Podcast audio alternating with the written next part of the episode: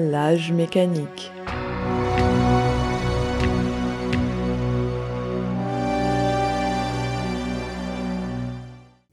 Avant d'arriver dans cet âge, j'étais déterminé à découvrir un monde très différent de mes aventures précédentes, et je ne fus pas déçu.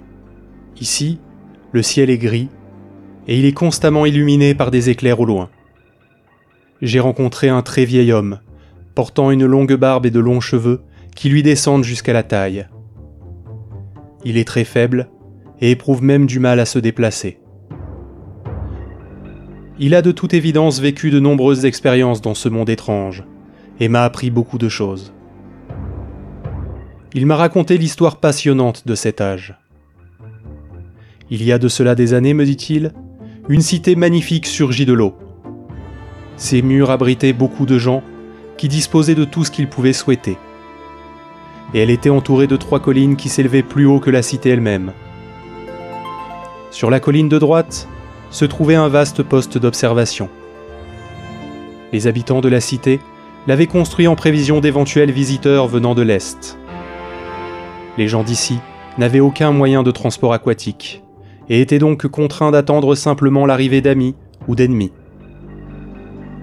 Le temps passait, lorsque des visiteurs amis mentionnèrent la présence d'un ennemi au-delà de l'horizon. Les habitants de la cité commencèrent à s'inquiéter, mais rien ne se passait. Un jour, le ciel d'ordinaire ensoleillé devint aussi sombre que la nuit, et des navires noirs apparurent à l'horizon.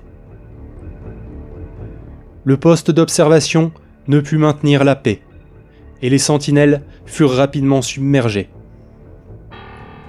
Les navires continuaient de dévaster tout sur leur passage, jusqu'à ce que les fondations de la cité fussent détruites, que la cité elle-même fût immergée au fond de l'océan, et qu'il ne resta plus que le poste d'observation. Les navires noirs repartirent alors. Le vieil homme poursuivit, racontant que huit personnes s'étaient cachées et avaient survécu à l'attaque.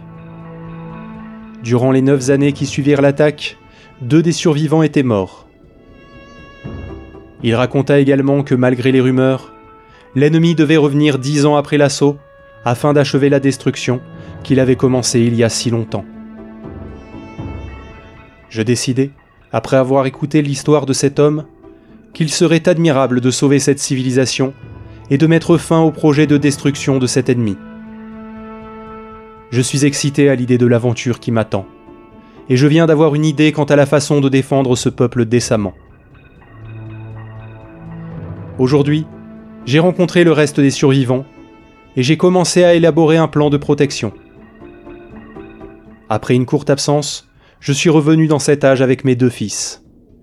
Ils ont encore peu voyagé avec moi, et sont naturellement ravis d'être ici. Ils ont considérablement grandi depuis Everdune, et je suis persuadé qu'ils ne seront plus un poids comme dans le passé. Aidés des plus résistants des survivants, nous commençâmes la construction sur les restes de la vieille cité en ruine, qui constitua les fondations idéales de notre forteresse. Mes fils ont passé le plus clair de leur temps sur l'île sud, où la majeure partie de mon matériel est entreposée. Je suis très content de leur intelligence, et leur créativité fait plaisir à voir, de même que le travail sur des petits projets que je leur ai confiés. Plus de quatre mois se sont écoulés, et la construction va bon train. Mes fils adorent ce monde, à l'exception de son ciel gris. Ils détestent ce ciel, et ne cessent de me dire qu'ils aimeraient qu'il soit aussi bleu que le ciel de Myst. Le vieil homme qui m'a raconté l'histoire de l'île me dit que l'ennemi doit arriver dans quatre mois. D'ici là, nous devrions être prêts. Cet homme me rappelle Émite de bien des façons. Et je me demande comment vont Émite et ses hommes.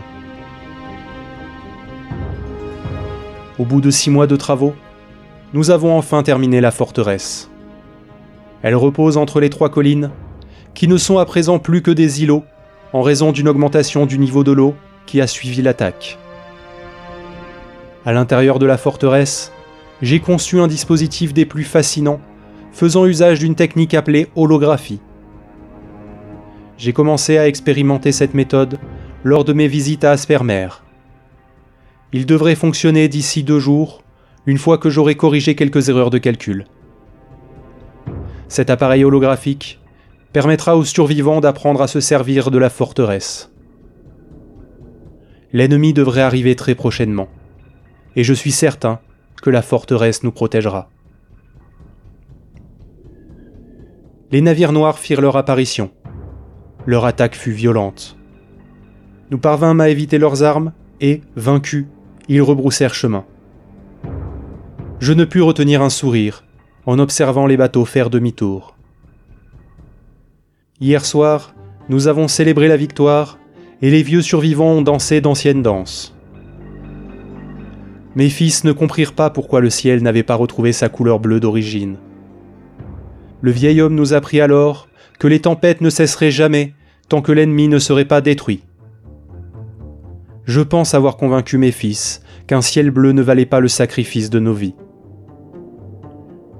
Cette aventure m'a été bénéfique, et je viens de commencer un nouveau livre.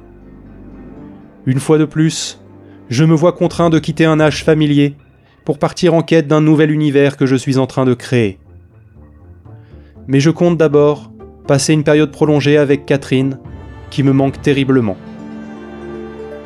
Il faut également que je retourne voir les gens de Marais.